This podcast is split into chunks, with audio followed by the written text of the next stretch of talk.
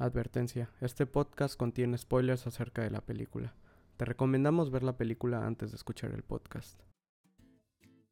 Hola, ¿qué tal amigos? Bienvenidos a Paprika Podcast, el podcast en donde hablamos de cine. El día de hoy está acompañándonos el buen Fer. Muy buenas, banda, espero que se encuentren muy bien. Antes que nada, una disculpa, ¿no? Una disculpa por mi ausencia la semana pasada. La verdad es que andaba un poquito ocupado por ciertas circunstancias, pero pues ya aquí andamos, pues con todo, ¿no, Mau? Así es, y de hecho también hay que dar una disculpa ya que la semana pasada no tuvimos podcast, nos ausentamos todos completamente. Es cierto eso. Así que doble disculpa ahí por parte de todo el equipo de Paprika. Sí. Y también cabe mencionar que nuestro buen Max, integrante de este podcast, no estará esta vez. Dios mío, se van turnando ustedes dos, ¿eh? Sí, vamos uno. A ver, ¿cuándo vas tú? No, pero ya... Pues nada, supongamos... Bueno, quiero suponer que... Bueno, para empezar, para que hayamos decidido no hacer el Paprika, es porque neta, sí, de plano no pudimos. O sea, porque... Sí. La verdad es que hay que aplaudirnos que hemos ido hasta eso constantes, que no hayamos faltado con ninguno. Sí, entonces, sí. Pues nada, simplemente hemos tenido como que semanas atareadas, cada uno pues por su lado. Pero pues creo que ya el siguiente, que es el domingo, pues ahora sí vamos a estar todos. Y de hecho, tengo entendido que si todo sale como tenemos planeado, va a ser un Paprika pues hasta especial incluso, ¿no, Mau? Sí, así es. Creo que poco a poco vamos a empezar a evolucionar el podcast, a tener gente invitada. Claramente vamos a tener en cuenta que todas las personas que vayamos invitando pues nos puedan dar un lado mucho más profesional en la manera de ver y de hablar de películas. Uh-huh. Pero pues bueno, eso ya lo estaremos hablando más adelante. Por el momento solo toca pues hablar de la película de esta semana. Discúlpenos igual con eso, gente. Queremos decirles que teníamos ya Face of Another, pero no sé, como que hubieron cosas ahí que dijimos, oye, ¿sabes qué? Mejor podemos hablar de otras cosas. Hay muchas películas que acaban de salir, muchas cosillas nuevas ahí de qué hablar, y como que pensamos que era más relevante meternos en otros temas, justamente la película de esta semana, y un poquito igual de lo que vamos a hablar esta semana, está totalmente recomendado por aquí el buen Fer, así que le pueden decir muchísimas gracias a él por aumentarme la madre también. Aumentarme, ¿no? Sí. Lo que ustedes prefieran. Sí, así es. Pero pues antes... ¿Qué te parece, mi buen Fer, si nos vamos con nuestra sección de noticias? Va. ¿Qué nos traes el día de hoy, Mauricio? Joder. Vale, pues si no supieron por ahí, está primero la noticia de que Henry Cavill va a volver con el rol de Superman. Sinceramente, desde mi punto de vista, yo no sabía que se había ido en algún momento. Ya no estoy como muy enterado de esas cosas, pero... Esas cosas de los chavos, ¿no? Esas cosas de los chavos, pero no te voy a negar que a mí me gustaban mucho las películas de Superman con él. Entonces, pues, estoy feliz de que vaya a seguir haciendo el papel. Creo que para mí, sí, como que me imagino a Superman, literalmente es él. Entonces, pues nada, estoy feliz que vaya a regresar con este papel, pero con eso viene igual una noticia mala para algunos fans de... ¿Cómo se llamaba esta serie que estuvo en Netflix ahorita, en donde salía él igual? The Witcher, ¿no? Exactamente. Ajá. Pues es una mala noticia para los fans de The Witcher, ya que no sé si tenga algo que ver con los problemas de agenda. Me imagino que sí, porque las noticias salieron muy pegaditas la una a la otra. Sí, no, y además es como raro, ¿no? Porque pues era un papel súper exitoso, o sea, no... Sí. No sé, debe haber algo extraño detrás, o sea, no tengo idea, la verdad. Sí, yo, o sea, seguramente fue una decisión súper difícil para el actor, ¿no? yo había escuchado que él literalmente era una persona que estaba muy feliz con la saga de The Witcher, con los videojuegos, que realmente sí se había metido mucho el papel y toda esta cuestión. Entonces, pues sí, o sea, estoy seguro que le dolió bastante. Y en una de esas sí ha de haber sido una cuestión así como de que, oye, te vamos a dar un chingo de lana, pero tienes que estar 100% para nosotros.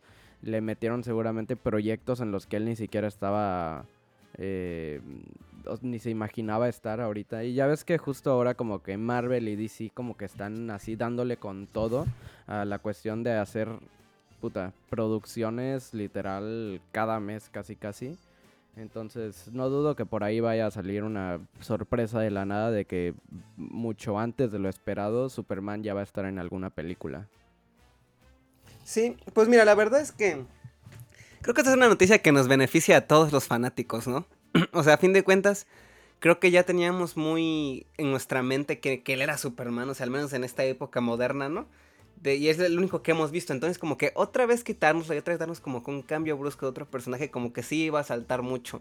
Sí. Digo, la verdad es que hasta cierto punto yo nunca me terminé de creer esto de que iba a dejar de ser Superman, porque pues güey, o sea, literalmente acaba de salir la de Zack Snyder, ¿no? En la de Justice League Zack Snyder. Y pues no sé, a fin de cuentas creo que es una noticia positiva.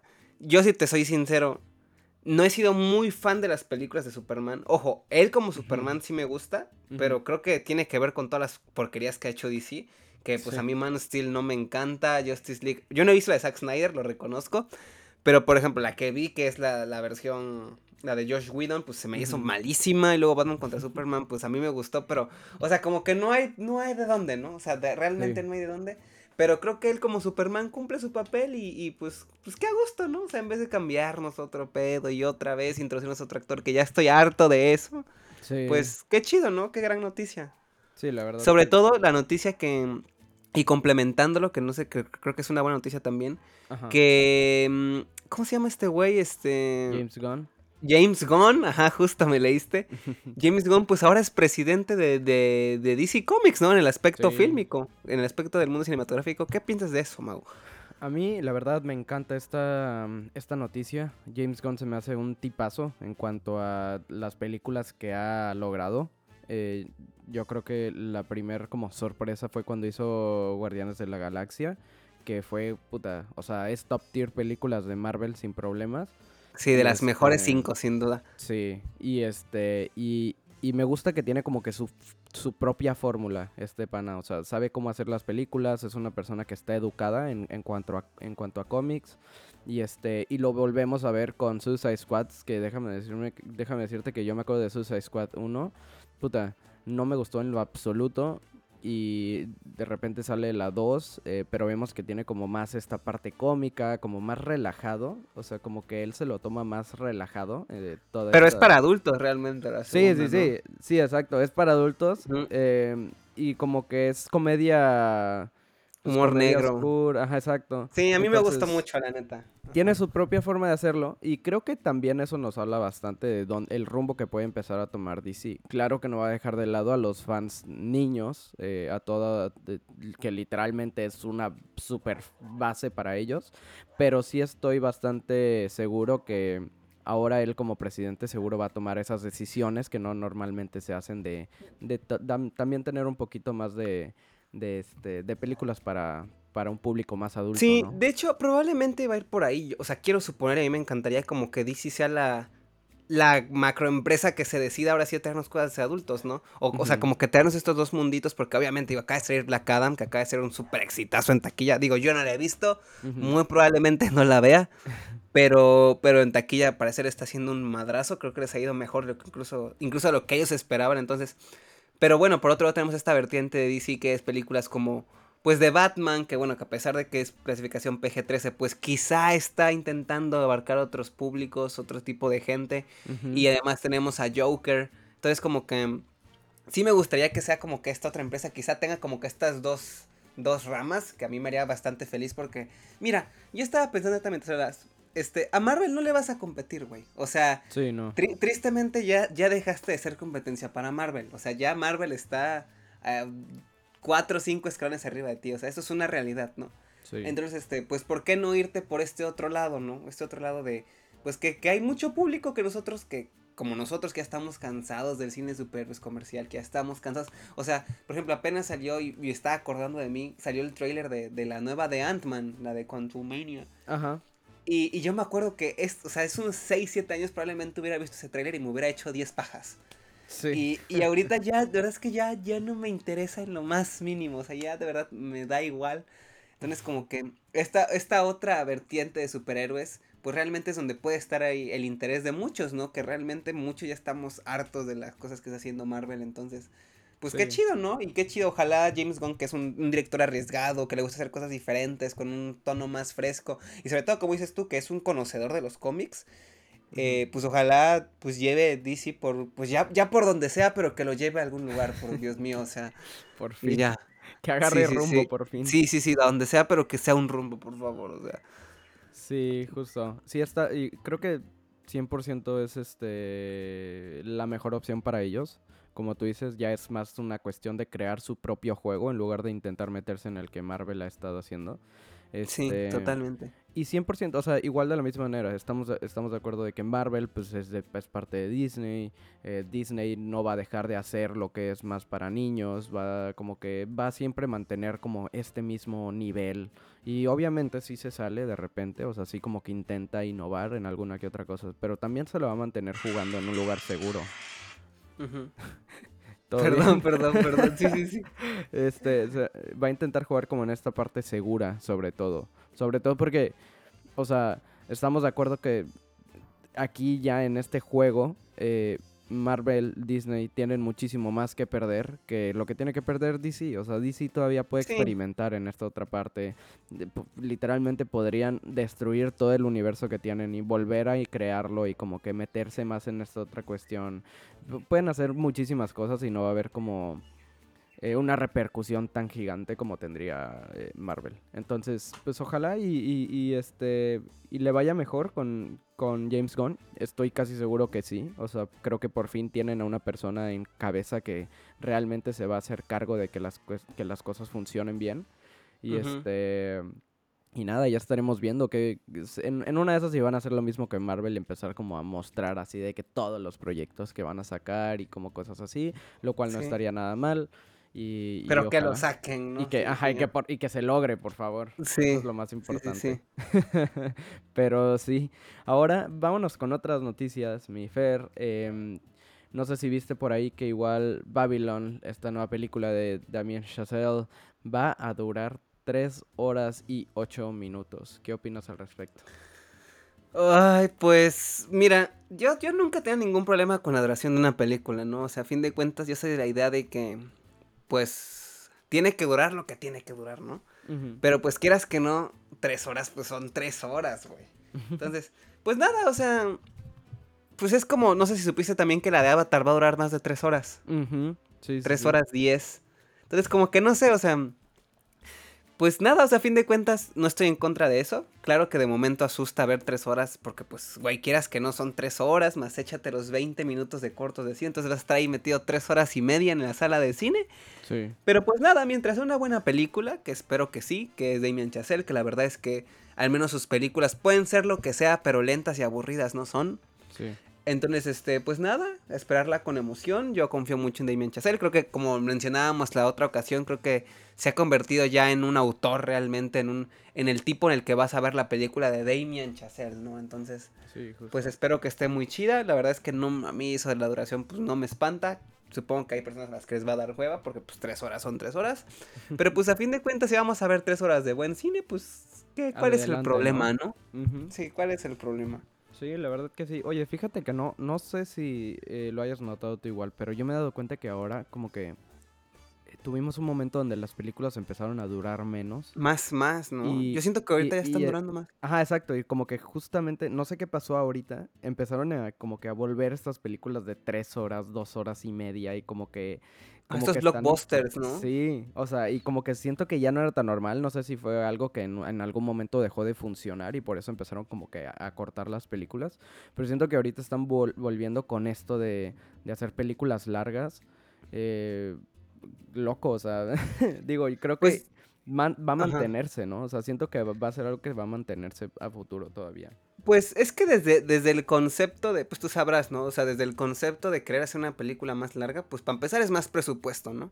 Sí. O sea, desde el vamos es más presupuesto y además corres el riesgo de varias cosas.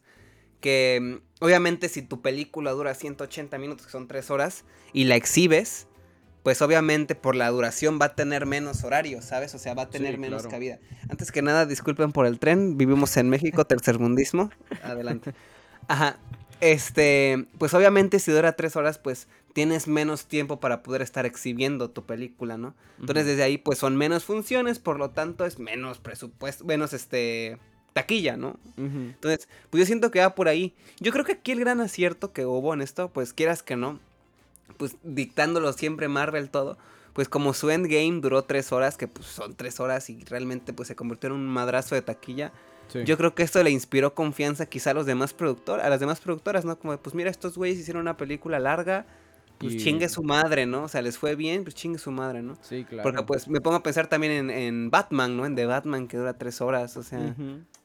¿Sí? Avatar, que va a durar más de 3 horas, o sea... Sí, pues justo. Nada, o sea, a fin de cuentas, si son buenas películas y cuentan lo que tienen que contar, pues está chido, ¿no? Sí, la verdad que sí. Y ahora vámonos igual con esta otra noticia. Tú sabrás capaz un poquito más que yo, Fer, sobre esta noticia. Y es sobre Los Simpsons y la parodia de Death Note que al parecer hicieron. Salió un clip por ahí, vi que había como varios steals igual de este como capítulo especial al parecer, algo así. Se veía muy bien, la verdad. Y tengo ganas de verlo, simplemente no sé dónde lo voy a poder ver. Pero he visto que a lo largo de como que todo este tiempo ellos se han dedicado a hacer esto mismo de como estos especiales en donde cambian como toda la historia, cosas así. Justo ayer estaba viendo uno de, que digo, es súper cortito, 8 minutos, pero es de Billie Eilish. No sé si va a ser una cuestión igual de esos. Ese de Billie Eilish tuvo en Disney Plus, ¿no? Creo que sí, justo. Así. Por eso lo vi, de hecho lo vi ayer justo, el de Billie Eilish. Y digo, está súper cortito, es como, mira qué chido y listo y ya. Pero pero sí, lo vi y se me hizo buenillo. ¿Tú qué opinas de este nueva como parodia de Death Note? ¿Tienes sabes pues algo al respecto? Tengo entendido que es por la casita del horror, ¿no? Que es uno de los cortos, esos especiales que hace Los Simpsons anual, que pues son básicamente pues mini cortitos de historias de terror, ¿no? Y que últimamente, que también homenajean y hacen para ciertas cosas.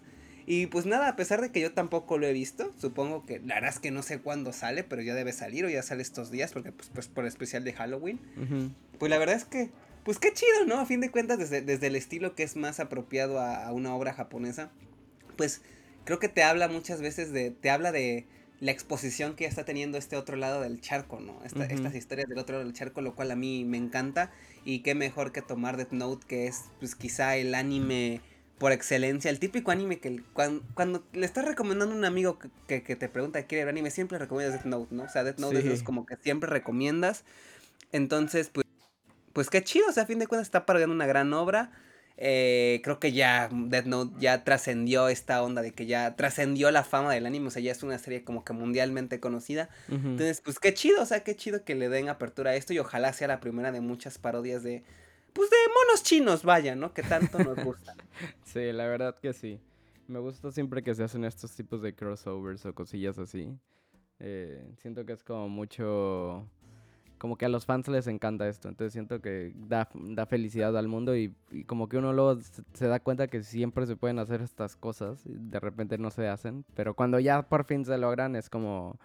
súper feliz para todos los fans de, ya sea de Los Simpsons, como Death Note o cosas así, como que está cool ver un poquito más de su serie favorita. Sobre todo teniendo en cuenta igual que Death Note tiene muchísimo, ¿no? Que no saca como ya tantas noticias. Sabemos que por ahí está el manga nuevo, ¿no? Pero pues de ahí Death Note, puta, tiene añísimos desde que terminó. No, pero te habla de cómo sigue vigente, o sea... Sí. Pues Death Note no ha sacado nada, o sea, no ha sacado nada más que, curiosamente, solo el lado americano ha sacado, ¿no? Que fue este live action chafísima que sacaron, y pues ahorita están sacando como que esta mini historia que hicieron, pero fin de cuentas, pues no ha hecho nada Death Note desde que salió, entonces, uh-huh, pues te habla del impacto que realmente tiene esta obra, ¿no? Y pues qué mejor, ¿no? Porque la verdad es que, y a lo mejor esto va a generar polémica, pero a mí Death Note me gusta. No sé si a lo mejor es porque ya la he visto tantas veces o porque ya he escuchado tantas veces de ella que ya personalmente no... Yo sí pienso, soy de los que piensan que quizás está un poquito inflada. Pero pues aún así, pues es una obra muy entretenida y pues qué mejor, ¿no? Que se popularice y que llegue a este lado del charco. Así que chicos que ya vieron Death Note, que imagino que han de ser varios. Y si no, pues véanla. Pues también chequense el especial de Los Simpsons, ¿no? A ver qué tal les parece, a ver, o si los que no la conocen, a ver si les llama la atención, que se les hace curioso de qué va, y pues a ver, se lanzan a verla. Justo, puede ser una buena invitación. Pues bueno, igual quiero darte otras dos últimas noticias así súper rapidillas. La primera empieza con que Shelley Duvall, la actriz que ya conocemos por The Shining, justamente vuelve después de 20 años a interpretar un papel en esta película llamada The Forest Hills, la cual es una película indie de horror. Ahora sí que vi una foto yo de Shelley Duvall, ya súper viejita la verdad, uh-huh, y se me hace rarísimo, se hace loco como una persona, o sea, una actriz que ya tenía años sin actuar ni nada, ¿no? Vuelve a aparecer después de tanto tiempo, o sea, como que uno se pone a pensar cómo le hicieron para convencerla a que actuara de nuevo, o si ella misma tuvo como esa, como que si le nació actuar. Está rarísimo, ¿no? Está loco, pero pues al final de cuentas también estamos hablando acá de una persona, una actriz que de alguna manera ya se volvió como...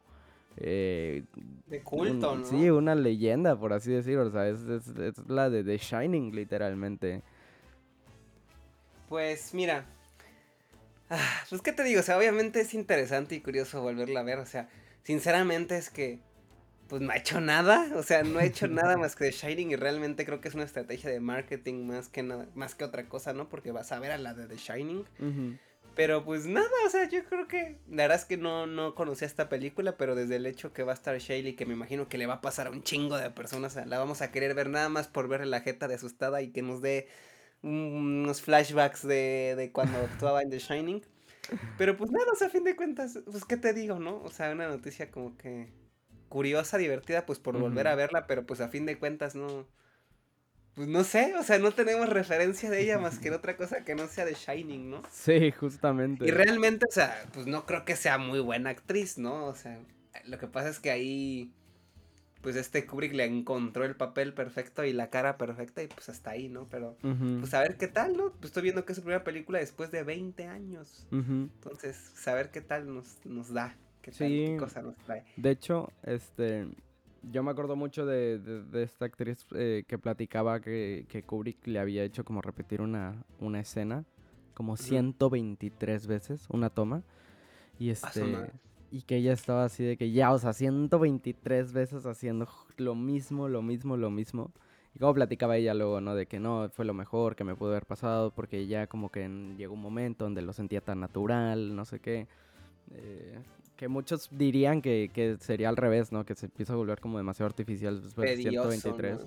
Pero, pues ya mucho ahí su opinión, ¿no? Y queda eso como un fun fact de algo que le pasó en The Shining. Justo. Pero... Justo. Bueno, igual te tengo una noticia que la verdad a mí me gustó bastante. Yo soy fan, bastante fan de este slasher, Viernes 13. Y salió esta noticia de que A24 está creando una serie que es una precuela sobre Viernes 13, que se va a llamar Crystal Lake y se va a estrenar en Peacock. ¿Peacock? ¿O sea, cuál es? Peacock es una que está aquí en Estados Unidos. No sé realmente cómo se vaya a estrenar no sé, de hecho, si Peacock está como en otros lados. Pero no dudo que en una de esas vaya a ser una cuestión así como Star o una de esas cosas, ¿sabes? Ok. No, pues, la verdad es que qué interesante. Yo no sé esta noticia, pero qué interesante, ¿no? A fin de cuentas, creo que... No sé, o sea, Creo que Jason es de estos personajes que a lo mejor hace unos años eran muy respetados y infringía terror, pero que ahorita ya es más visto como una cuestión hasta de chiste, de burla, ¿no? O sea, uh-huh. y porque las mismas macrocompañías, las mismas compañías se encargan de hacer porquerías, ¿no? O sea, pues ahí tienes, ¿no? Que hay como 20 películas de Halloween, hay como 20 películas de Viernes 13, hay como 20 películas de Chucky, y pues sí. Nada, o sea, creo que ya cada uno está como que tuvo su revival un poquito lavándose las manos, o sea, creo que Halloween, a pesar de que la última película es una mierda, creo que la primera de esta nueva trilogía, de este reboot, pues creo que está bastante bien. Chucky, no he visto las series que le han sacado, pero las que le han visto dicen que son muy divertidas. Uh-huh. Entonces como que ya le tocaba otra vez a Jason, ¿no? Este personaje. Y pues qué mejor que pues A24, ¿no? Sí. Yo espero que... La verdad es que no sé quién va a ser el director, no sé ni qué tono vayan a manejar. Pero pues qué interesante, ¿no? O sea, creo que ya estamos... Y mira, en este podcast hemos hablado de A24 un chingo de veces. Pero pues creo que nosotros confiamos en ellos porque sinceramente... Una gran mayoría de las cosas que hacen pues son bastante buenas, son cosas de calidad.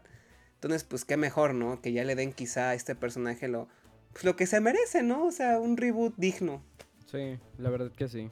De verdad, igual estoy viendo como... Toda la gente lo que opina al respecto y todos están muy felices, o sea, al parecer todas las personas que han visto esta noticia se encuentran de la misma manera como que felices, como que notan que es una buena, ¿cómo puedo decir ahí? Como una buena mancuerna, ¿no? Exacto, una buena producción, una buena mancuerna, exactamente, para sacar adelante esta historia. Y pues nada, o sea, yo esperamos... ya se hable más adelante un poco más acerca de todo esto. O sea, literal, esta noticia yo lo acabo de ver y fue hace como 4 horas al día que grabamos el podcast.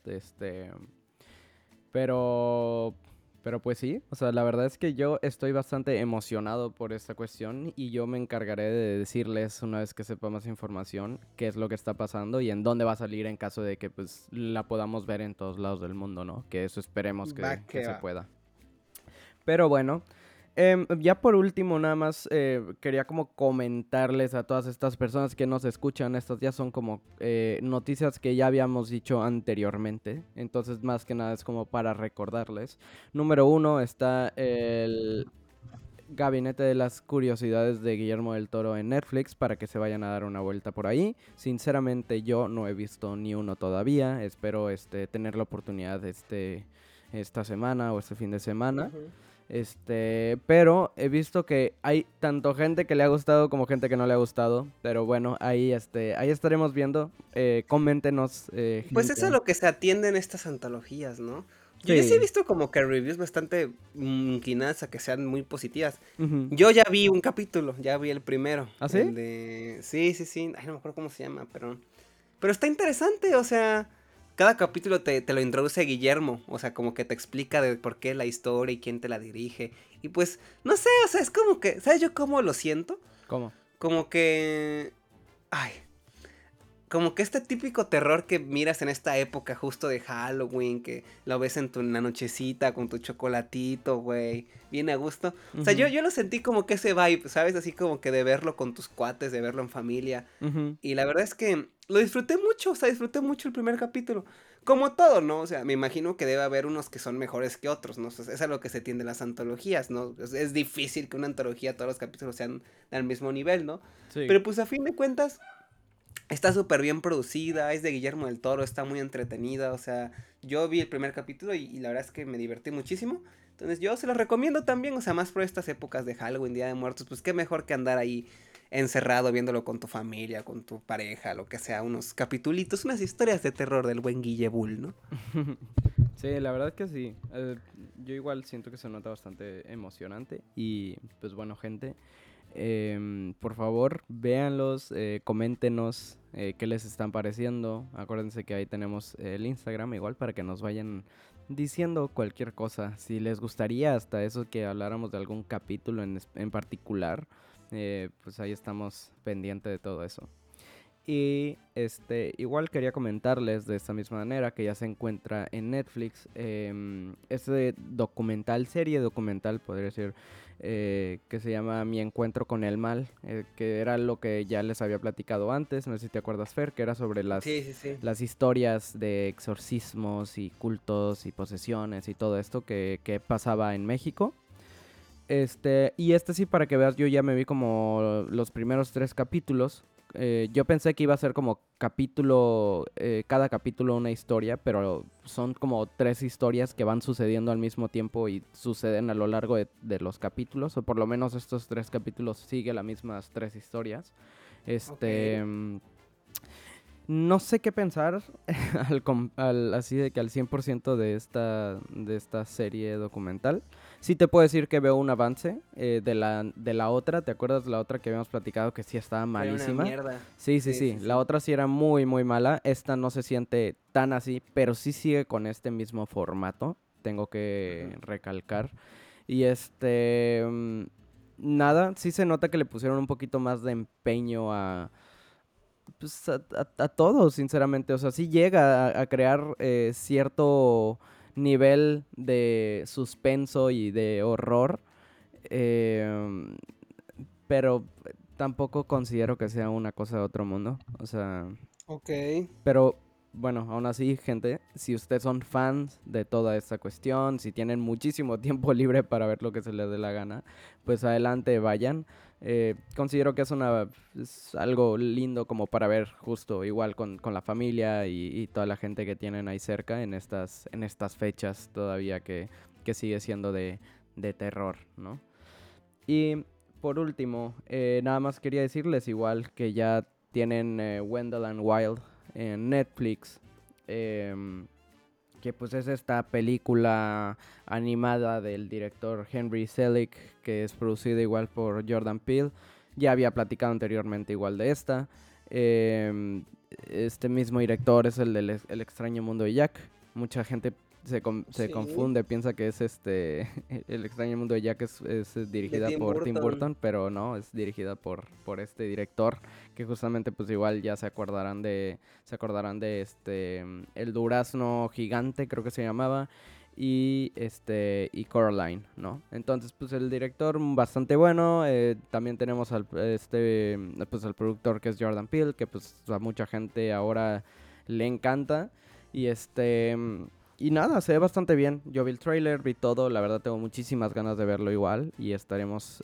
yo creo que esta sí estaremos hablando más adelante. Sí. Pero bueno, mi buen Fer. Entremos ahora sí con material... Con materia de cinéfilo mamador, diría el buen Max. Así es, y vaya que vamos a estar mamadores hoy. El día de hoy tenemos... como ya habrán leído, The Stranger, una película que se acaba de estrenar en Netflix. En el Netflix. Y pues vaya, que ya igual anteriormente, creo que el segundo capítulo que tuvimos de este podcast, yo había comentado un poquito acerca de esta película, del trailer y todo esto que se venía. Pero no me acordaba mucho, la verdad, y ya fue el buen Fer que de repente me dice, oye, pues hablemos de esta y... Y qué buena sorpresa que me llevé, la verdad, Sí, qué gran película, O sea, para empezar hay que contextualizar. Esta película se presentó en Cannes y la verdad es que como que era típica película que nadie la esperaba. O sea, como que, como que sabías que estaba ahí, se veía interesante, pero como que nadie la esperaba. ¿Por qué? Porque pues, principalmente por el director, ¿no? O sea, que realmente el director no... Vaya, y sin sonar ofensivo, pues no es nadie. O sea, realmente no ha hecho nada. Entonces, como que realmente... Creo que solo tiene una película por ahí. Mira, justo 2018. Y realmente tiene una película que al parecer es buena, no la he visto. Pero pues esta es como que su salto a, ¿no? O sea, como que haya más gente. Y la verdad es que qué agradable sorpresa, ¿no? O sea, como que siento que fue estas películas que fue agarrando más peso porque ves los reviews y ves que la gente está hablando muy bien de él y se está expresando como que muy bien de él. Es como que esa película que va haciéndose famosa por las buenas críticas, ¿no? Sí. Que qué mejor que darte cuenta de una película por eso, ¿no? Entonces, pues nada, Mau, así a grandes rasgos, cuéntame, ¿qué te pareció?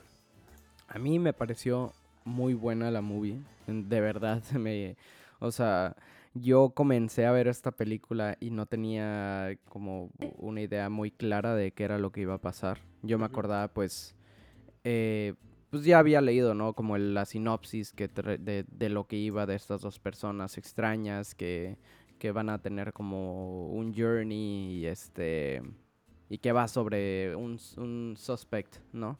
Una persona uh-huh. que piensan que puede tener que ver con la desaparición de un niño. Y pero sinceramente al inicio de la película yo como que iba un poco perdido. O sea, yo sinceramente sí como que dije, ay cabrón, ¿cómo? O sea, no le estoy agarrando muy bien las riendas a esta película. Y conforme va pasando la película empiezo a sentir que todo va tomando rumbo, que todo va agarrando y teniendo su lugar. Y se me hizo increíble por eso, Fer. O sea, a mí creo que la manera en la que se narra esta historia tiene muchísimo que ver con la misma historia que nos están contando, lo cual se me hace que va perfecto. O sea, no considero que sea una cuestión de que, uy, el director se le fue aquí y no supo cómo hacerle para narrar bien la historia. Considero que totalmente es el approach que él quería acerca de la película, uh-huh. haciéndonos como... que ya ahorita empezaremos a hablar un poco más de eso, ¿no? Pero haciéndonos ver el punto de vista primero de la persona que es que quieren... Henry. Ajá, exacto, de Henry, de esta persona que quieren como que investigar. Y, uh-huh. y luego ya empezamos a conocer muchísimo más, empezamos a tomar el punto de vista de Mark, ¿no? Entonces, uh-huh. A mí se me hizo súper interesante la manera de narrar esta historia. Y digo, todo lo que incluye, ya me dirás ahorita tú, pero esos sueños tan repentinos que llegamos a tener ahí con estos momentos creepy. Bastante creepy, ajá, de suspenso, que crean una atmósfera totalmente de suspenso a lo largo de toda la película.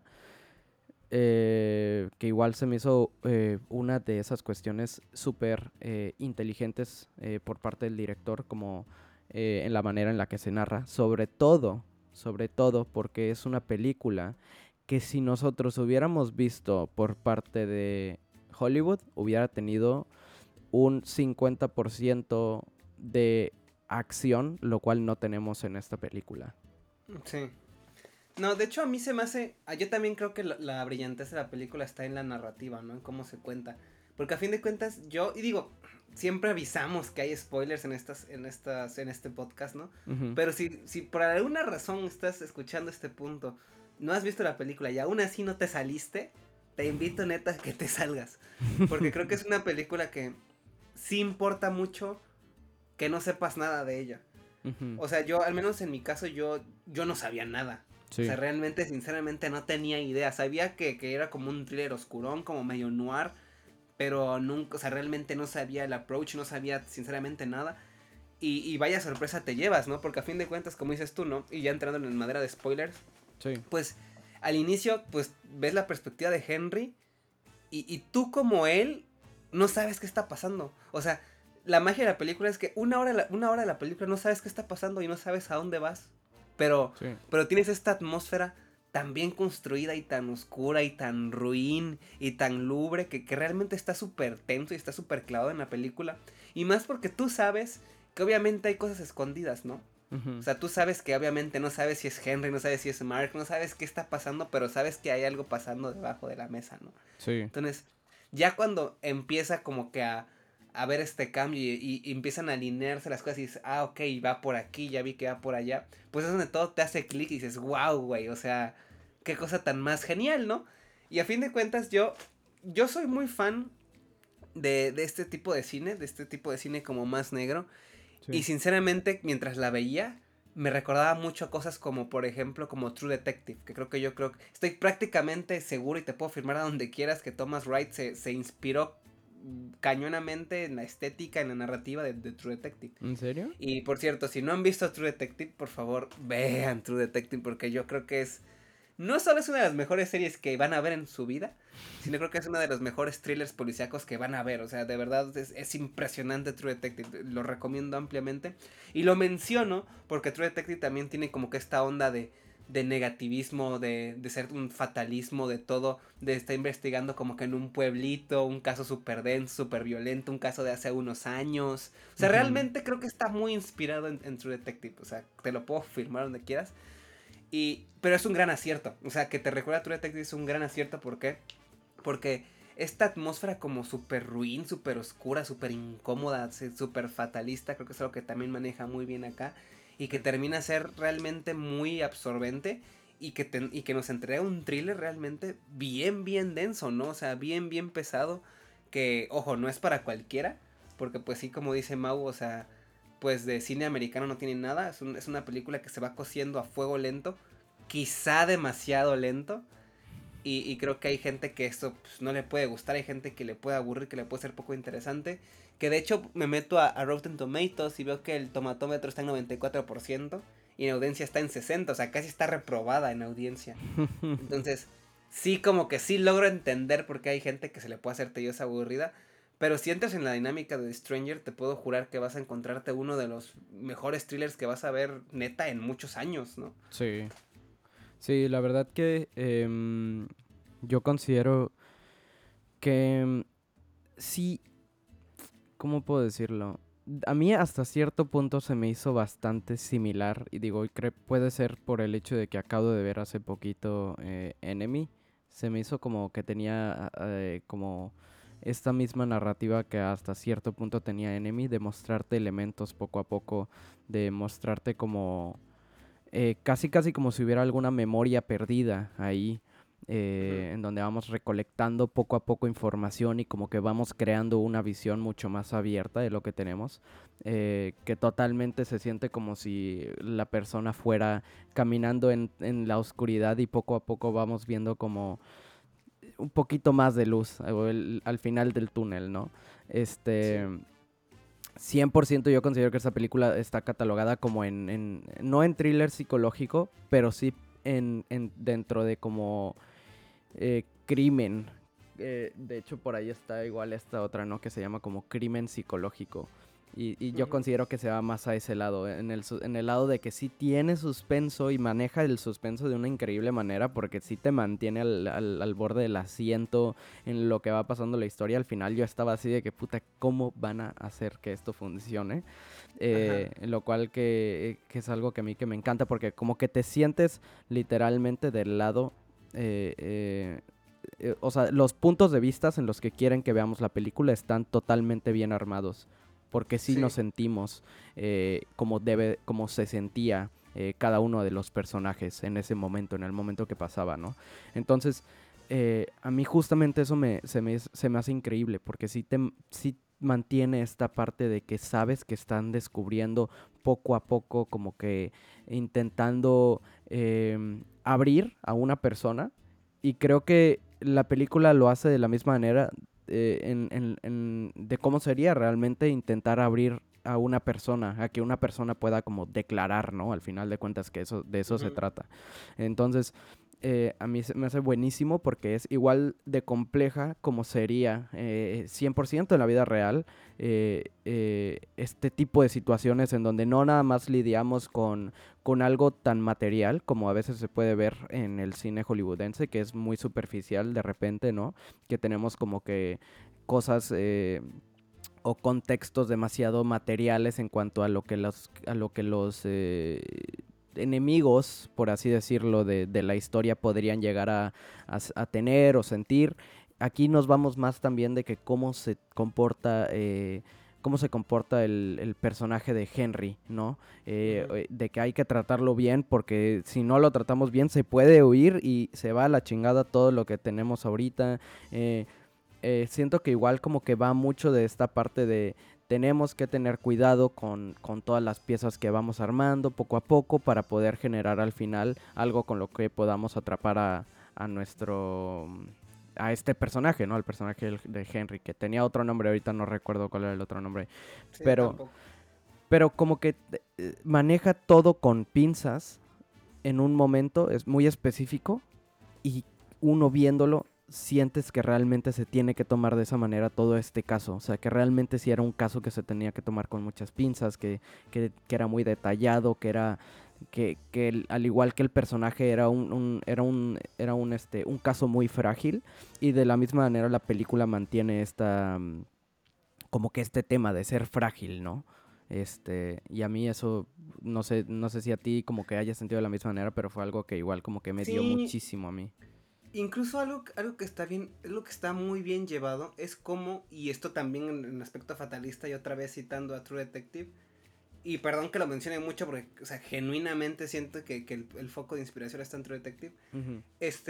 Algo que innova mucho True Detective, que también está aquí muy bien implementado, es que como tenemos esta idea de que muchas veces, al menos Hollywood nos ha contaminado así, de las historias policíacas en el que todo se centra en eso, ¿no?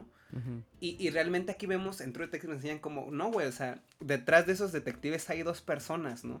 Uh-huh. Dos personas con sus traumas, con sus fantasmas, con todo lo que sufren, y cómo el mismo caso, al estar involucrado en cosas tan densas y tan pesadas, cómo realmente es imposible que no te afecte en tu vida, ¿no? Claro. Y aquí vemos el personaje de Mark, cómo pues parece ser que está divorciado de su esposa, o algo pasó con su esposa que le tiene afectado, sí. Cómo realmente no tiene una relación muy buena con su hijo, o quiere serlo, pero vemos, y eso también es algo muy inteligente de la película, que no todo te lo embarran, ¿no? O sea, tú tienes que, pues que te muestran y tú saques sus conclusiones, ¿no? Uh-huh. O sea, cómo realmente a Mark le está afectando este punto realmente que, número uno, tiene pesadillas muy densas, número dos, siente como que esta paranoia de que alguien lo está siguiendo, de que alguien entra a su casa, o sale su hijo de la casa y se vuelve completamente loco, ¿no? Sí. O sea, cómo es un caso que realmente le está afectando muchísimo, ¿no? Y cómo y va toda esta parte fatalista, que es algo en lo que innovó True Detective. Uh-huh. Ahora, también como, y a mí me desconcierta mucho esa escena, no sé si a lo mejor yo interpreté mal o interpreté bien, y también está bien que tú me lo digas. Uh-huh. Yo no sé si hasta cierto punto también Mark desarrolla como que cierto vínculo afectivo hacia Henry, ¿no? Totalmente. Uh-huh. O sea, y cómo es, vaya, o sea, imagínate lo que tienes que ser, y también te puedo hablar mucho del aspecto actoral, ¿no? Como los ven los actores, el meterte en otra persona, ¿no? O sea, sí. Meterte en otra persona, en vivir otra vida, y cómo, a fin de cuentas, desarrollas un vínculo con Henry. O sea, aunque no quieras, desarrollar un vínculo con Henry porque estás ahí para él y estás ahí con él, ¿no? Uh-huh. Y cómo le causa conflicto el hecho de que, ok, sí es por un bien mayor, pero a fin de cuentas, este güey me lo voy a chingar. Claro, ¿no? Claro. Y al final de cuentas, yo no sé si por eso es que al final se rompe a llorar este güey, ¿no? Uh-huh, sí. En la secuencia final. Justo. Siento que él mismo se siente como que le falló a Henry, ¿sabes? Él siente que le falló a Henry, siento que igual se siente como, o sea, sabe que está haciendo lo correcto, pero al mismo tiempo se siente como alguien que traicionó a esta otra persona. Y fíjate que es algo súper chistoso que apenas ayer me vi The Good Nurse, igual una película que acaba de salir en Netflix, y van de temas muy similares, porque en The Good Nurse igual vemos este tema sobre un no es doctor, un médico que mataba a algunos algunas personas ahí del hospital, ¿no? De los pacientes. Uh-huh. Y como la doctora, aquí spoilers, igual The Good Nurse, por si alguna persona, si alguien la va a ver, sí, o digo, si no tienen problema, pues igual es de lo que estamos hablando. Justamente esta doctora es la que tiene que ver cómo va a hacerle para que atrapen a este médico, ¿no? Pero antes de eso ella desarrolla un vínculo, no de la misma manera que en esta, en donde él ya tiene como una meta, sino que desarrolla un vínculo porque literalmente se volvió uno de los amigos más cercanos de esta doctora, ¿no? De esta médica.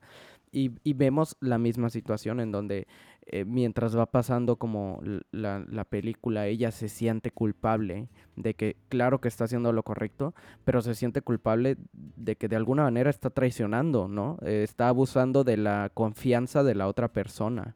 Y creo que vimos lo mismo en esta película, ¿no? O sea, desarrollan como un vínculo, ellos dos, en donde creo que el hecho de que se vean tan parecidos ayuda a que igual se sientan casi como si fueran un vínculo hasta de hermanos, hasta cierto punto. Y cómo él, para lograr lo que se tiene que hacer, pues termina rompiendo con toda esta ¿cómo se dice? Confianza que le pudo haber llegado a tener Henry, ¿no? Entonces, creo que es un punto muy, muy importante dentro de esta película. Y yo, o sea, por lo menos, igual que tú lo estás leyendo, yo lo leí en la película, que justamente él se siente mal y como que por esto de desarrollar el vínculo con él. Sí. Siento que es un punto muy, muy importante dentro de la película y un punto que pasa muy seguido dentro de la sociedad, ¿no? El hecho también de la traición, sobre todo. Y también te muestra de cómo los humanos pues llegamos a ser tan complicados, ¿no? O sea, cómo alguien, a pesar de saber que pues, estamos viendo enfrente a una persona que pues que literalmente mató a un niño, podemos llegar a sentirnos como con un poco... Empatía, más... ¿no? Ajá, exacto, con esta empatía. Sí, porque a fin de cuentas eso es algo que hace muy bien el director, güey. Porque... como decíamos, la primera mitad la vemos desde los ojos de Henry, ¿no? Uh-huh. Y cómo vemos también... Mira, a fin de cuentas este es un dilema bien complicado, ¿no? El hecho de que, pues el típico debate de siempre, ¿no? De se nace, se hace, bla, bla, bla, bla, bla.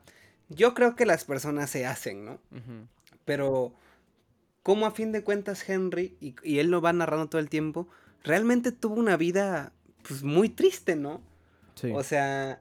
Tuvo una vida muy triste en la que él mismo decía, ¿no? En la que tenía tiempo que no se contaba con una mujer, en la que vivía de como de campo militar a campo militar, en el que no tenía atención.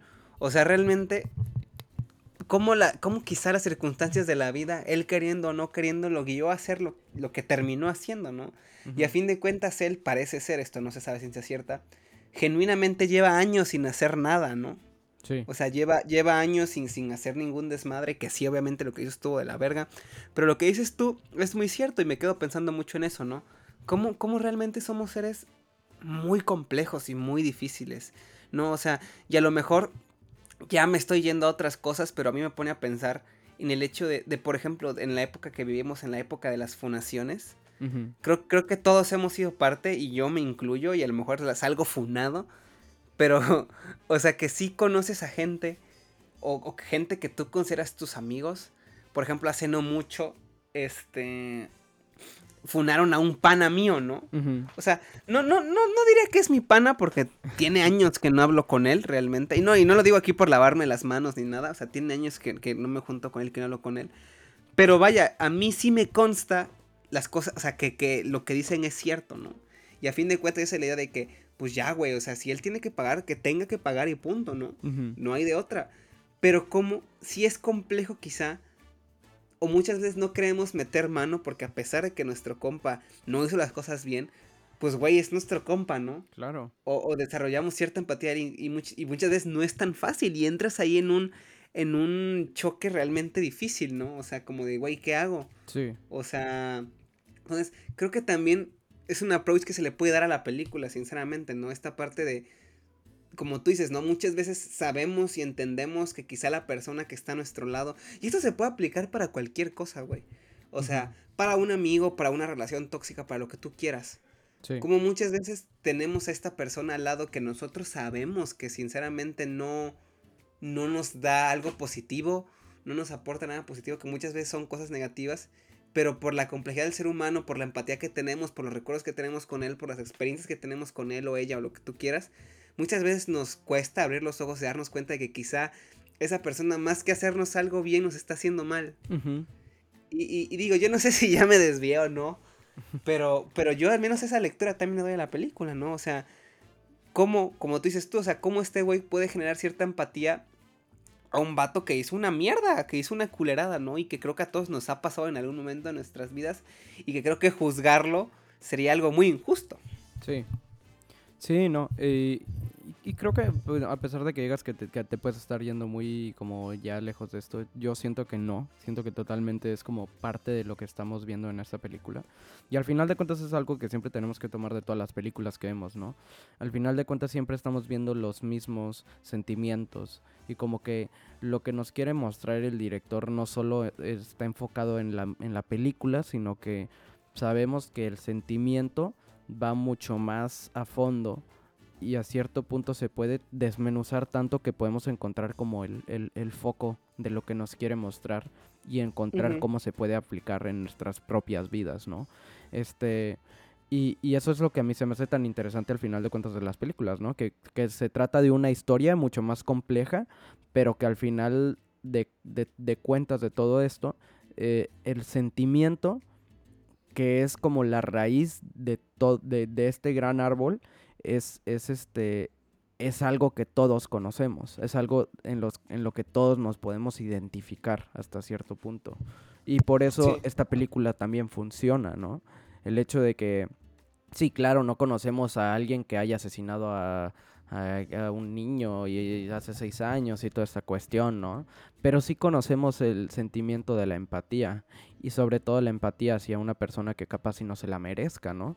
Entonces, yo estoy totalmente de acuerdo con lo que tú dices y creo que la actuación de estas dos personas en esta historia ayuda exageradamente, ¿no? A que la historia Ajá. se cuente. O sea, estamos hablando de un director que pues no se ve tan experimentado, pero a lo que yo puedo ver es un director que por lo menos entiende muy bien cómo contar una historia, cómo narrarla.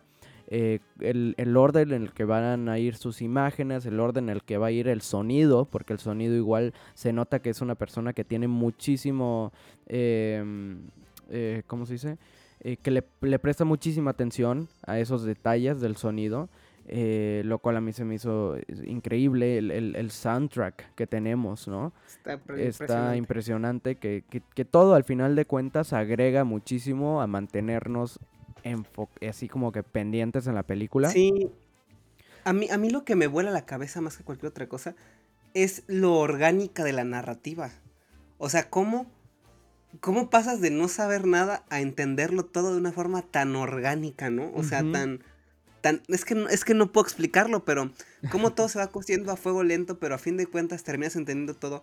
Sí, sin que el director te embarre, ok, ahora sí está pasando esto, uh-huh. sino con cómo los mismos personajes te van guiando, el mismo guión te va guiando a que tú te enteres de las cosas súper orgánicamente. O sea, realmente a mí eso se me hizo bestial.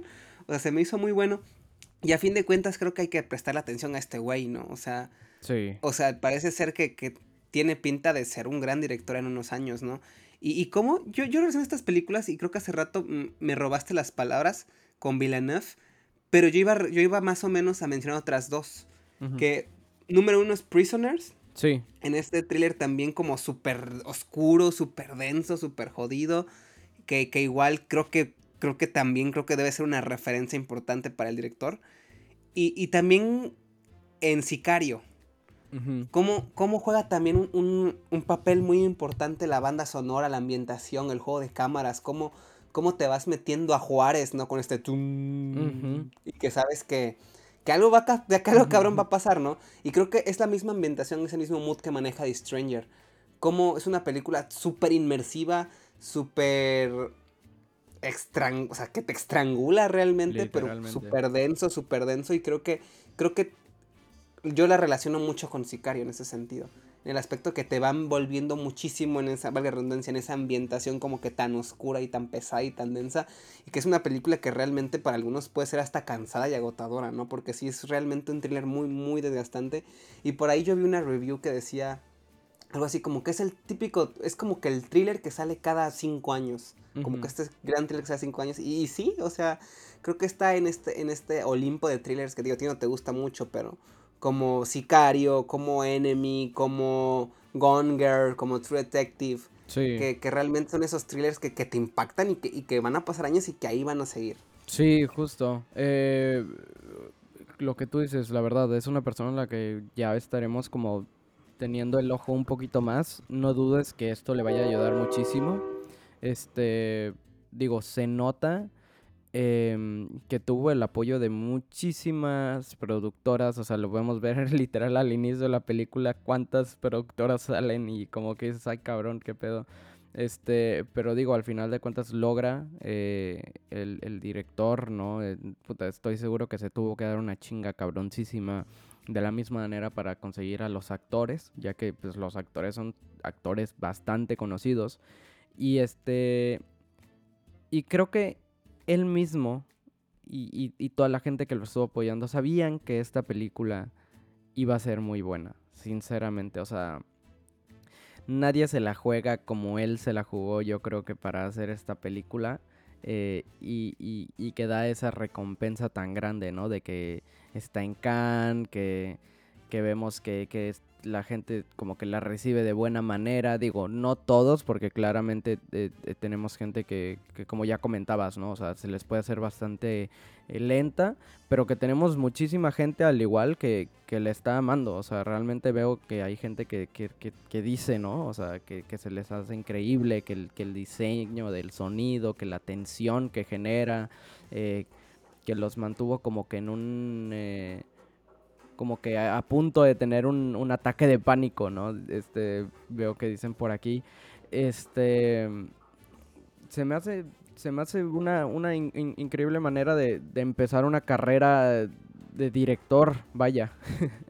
Y algo igual que a mí me gustó bastante fue la fotografía que tiene la película.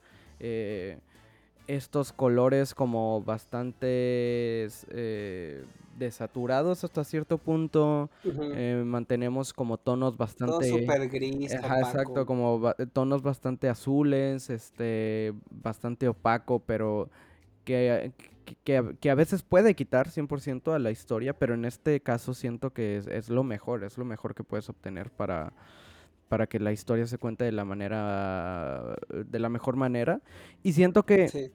Nos muestra también, aquí ya cambió un poquito en cuanto a los actores y al mismo director y cómo se narra la historia. A mí algo que siempre me gusta muchísimo de las películas es cuando tenemos actuaciones y ¿cómo podría decir? Que todo es no tan melodramático, sino que mantenemos estas emociones que como que ellos mismos se las guardan, ¿no? O sea, yo me acuerdo mucho que alguien me había comentado de que cuando tienes a un actor y es una parte en donde el actor tenga que sufrir exagerado, imagínate que le dices que necesitas como que cierta cosa, ¿no? Que se sienta como que está sufriendo bien cabrón, como que neta se ponga en un momento así durísimo, pero en donde el actor... en lugar de sufrirlo y como de sacar las lágrimas en la pantalla, tú le dices, ¿no? Que tú le dices, aguántatelas lo más que puedas, como que obtienes esa otra parte, como que de... que es lo que yo siento de esta película, sinceramente, ¿sabes? Como que este tipo de actuaciones donde como que también sentimos que todo es mucho más interior, como dices tú, Fer, en donde como que sentimos que no es como que te sacan todo ahí en la cara, y como que esto mismo te da ese espacio también a ti de entender la película y de investigar más a fondo, y como que empezar a usar un poquito más el coco de qué es lo que está pasando, ¿no? Y qué es lo que está sufriendo, qué es lo que está pensando cada personaje, que ya por medio de la actuación de ellos, la verdad, es increíble. O sea, sinceramente mantienen a flote todo. O sea, sinceramente la historia y todo va a la perfección, a mi parecer. Sí, totalmente, y creo que, como dices tú, a fin de cuentas, muchas veces... Quizá la academia nos ha mal acostumbrado a eso, quizá no sé qué, pero tenemos como que quizá la idea de que una buena actuación es el güey que más grita y el que más llora y claro, también eso tiene su dificultad, ¿no? Sí. O sea, también, y sin menospreciar eso, ¿no? Y claro, también hay gente que lo hace muy bien, hay gente que lo hace muy mal, pero muchas veces olvidamos esta otra parte de la actuación, ¿no? Que es la parte quizá más íntima, como muchas veces no solo habla, y a lo mejor suena muy mamador esto, no solo hablan las palabras o la boca, sino que también habla el cuerpo, ¿no? El lenguaje corporal. Mm. Y cómo realmente aquí es brillante. O sea, lo que hace es Joel Edgerton, ¿no? Uh-huh. Joel Edgerton, iba a decir Taron Edgerton, ese es el de Rocket, ¿no? Joel Edgerton y el otro güey que se me fue el nombre, que se llama... el Harris, solo sé que se pida Harris. Ajá. Sean Harris, exacto. Ajá. O sea, realmente lo que hacen es brillante. O sea, y cómo te transmiten...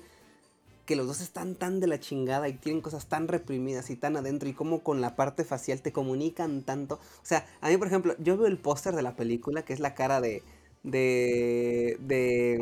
Joel Edgerton, y madres, o sea, realmente eso es la película y eso es su actuación, ¿no? O sea, uh-huh. Una persona desolada, una persona que tiene mil cosas atrás, como lo dice en la película, este güey, el Harry, ¿no? Se lo dice a su amigo, al otro güey. Uh-huh. Dice que todos tienen un pasado, todos tienen una historia, ¿no? Detrás. Sí. Y cómo cuando ves a ellos sin saber qué, sabes que han pasado muchas cosas, ¿no? Y sabes que han vivido muchas cosas. Sí. También hay un diálogo que es así, ¿no? Que le dice Harry algo así como que se siente bien tener un amigo, ¿no? Y que él uh-huh. siente que se llevan bien porque los dos han pasado por muchas cosas. Sí. Y eso es, ¿no? O sea, tú en sus actuaciones ves a dos personas que han vivido y han visto un chingo de cosas, ¿no? Uh-huh. Sí, no, o sea, el cast es perfecto, igual, o sea, todo va muy bien con la película y creo que, como tú dices, las expresiones y todo lo que tenemos nada más nos ayuda a entender un poquito más a cada uno de los personajes que vemos en la historia, ¿no? A mí, la verdad, yo tenía bastante que no veía una película con Joel Edgerton. Pero a mí sí yo recuerdo bastante, ¿no? Como en The Warrior hace un personaje totalmente distinto al que vemos en esta película. Y se me hace buenísimo en Warrior, por ejemplo. Y en donde lo vemos como un poco más tranquilo, como una persona que no rompería madres o lo que sea, ¿no? Hasta ciertos sí. puntos, a pesar de que la película literal es sobre romper madres. Y acá cómo se ve como una persona acabada, güey. O sea, neta, cómo te narra todo lo que está pasando a partir del look que tienen, ¿no? La manera en la que camina, la manera en la que habla, en la manera en la que se viste, todo, o sea, realmente todo aporta muchísimo. Y también te habla, ¿no? De cómo todo el equipo y el director fueron increíblemente detallados, ¿no? En que todo saliera lo mejor posible, en que realmente las prendas y todo lo que tuvieron te contara parte de la historia del personaje. Justo. Pero sí, no sé, ¿quieres comentar algo más acerca de esta película? El Stranger o el... ¿Cómo le llaman? ¿Cómo le pusieron allá en México? El extraño. El extraño. No sé, yo era de Stranger, ajá. Pero pues, ¿qué te parece si ya vamos pues dándole nuestra calificacioncita, ¿no? Me parece ¿Cuántas perverso. Estrellas le pusiste en Letterboxd? Mira, fíjate que yo le había dado 3.5. Pero esta plática me hizo darme cuenta que se merece un 4, la verdad.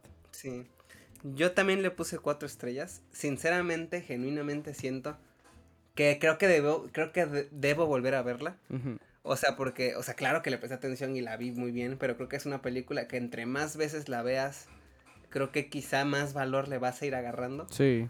Entonces, sí es una película que quiero volver a ver, que quiero volver a explorarla, quiero volver a sentirla, quiero sentarme y volver a verla, porque creo que vale mucho la pena. Pero mientras tanto, tiene mis 4 estrellas en Letterboxd, que para nada es despreciable, ¿no? Sí, no, es muy buena y... Un 8 sólido. Sí, literal, un 8 sólido, 8.5, casi, ¿no? Uh-huh, sí. De verdad, yo considero que esta es una película que totalmente tiene que ver todas las personas que nos escuchan, en serio. Probablemente, me imagino que vamos a hacer un Paprika Top finales del año. Sí. Y al menos de mi parte creo que puede estar en mi top personal, por ahí en top 10, top 9. Entonces, chéquenla. Sí, totalmente. Sí, vale muchísimo la pena. Me encantó que está en Netflix, la verdad. Sí, es muy fácil verla, chicos, ahí la tienen. Exacto, entonces, en serio, no hay manera de que alguien nos pueda decir que no pueden verla, en serio, chútensela. Y nada, igual, de la misma manera, yo quería recomendar, mi buen Fer, aprovechando que estamos en este momento, que esta otra película que yo vi que se llama The Good Nurse, que ya platicaba un poquito, ¿no? Igual la vi en Netflix y excelente película, se me hizo muy muy buena, igual de la misma manera, los actores pues tenemos ahora sí que la actuación de este güey, ¿cómo se llamaba? Eddie Redmayne, ajá, el que ya lo hemos visto como la chica danesa, el que ha estado igual en Animales Fantásticos, ¿no? Y Jessica Chastain, que pues ella, algunos se acordarán de ella por ¿cómo se llamaba? Interstellar, ¿no? Y, güey, muy, muy, muy buena. Está en Netflix.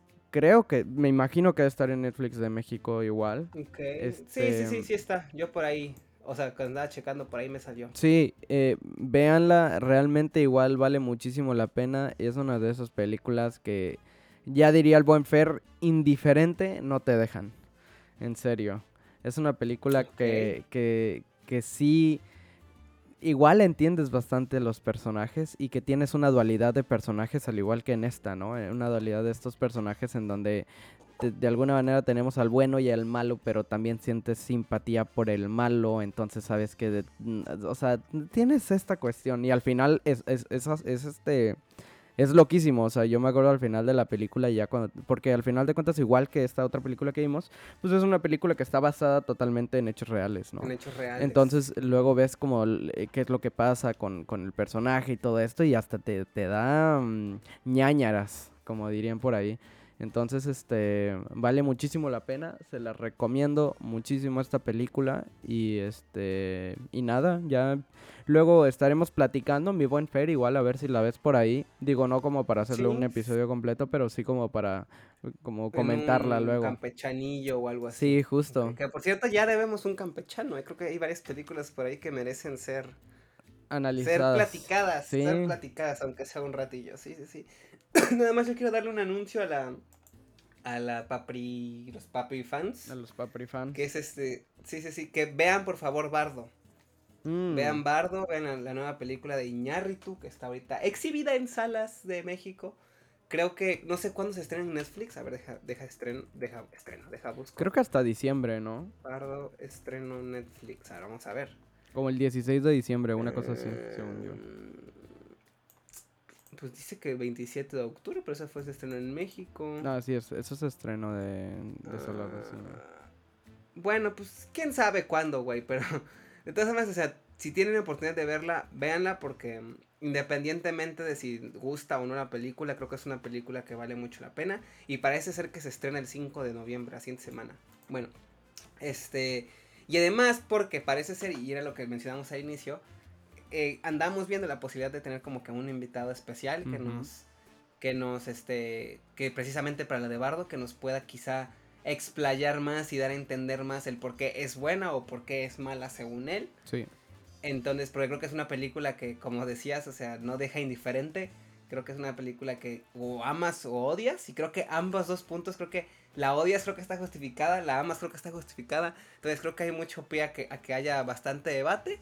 Entonces, pues véanla, por favor, para que estemos aquí, si Dios quiere, ¿no? Sí. La siguiente semana hablando de Bardo con este invitado especial que, pues, aún no vamos a revelar porque qué tal si para empezar ni siquiera nos dice sí, que sí. No se arme, ¿no? Justo. Ajá, pero es un gran invitado, es una gran persona que conocemos Mau y yo y que realmente, genuinamente, él tendrá muchísimo más que aportar que nosotros dos y que Max, sin duda.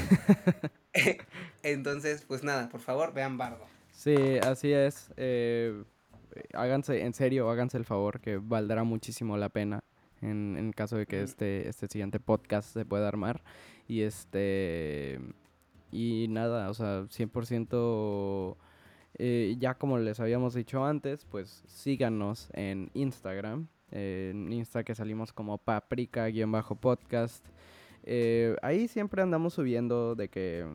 Hay noticias, cosas que van saliendo, recordándoles igual. Y no se olviden que igual ahí nos pueden comentar, mandar mensajes de alguna película que les gustaría que viéramos. Y claro que nosotros estaremos pendientes de todo eso, ¿no? Claro que sí. Así que, pues nada, y sin más, cuídense, gente. Esperamos que se hayan divertido. Al igual que nosotros con esta plática súper amena. Uh-huh. Y nos estaremos viendo la semana que viene. Ya con toda la normalidad, mínimo con sus 3 de cajón. Con sus 3 papricasters. Papricasters. ¿No? Sí. Bueno, pues gente. Nada, chicos. Bonita semana. Bye. Chao, gente. Cuídense. Bye.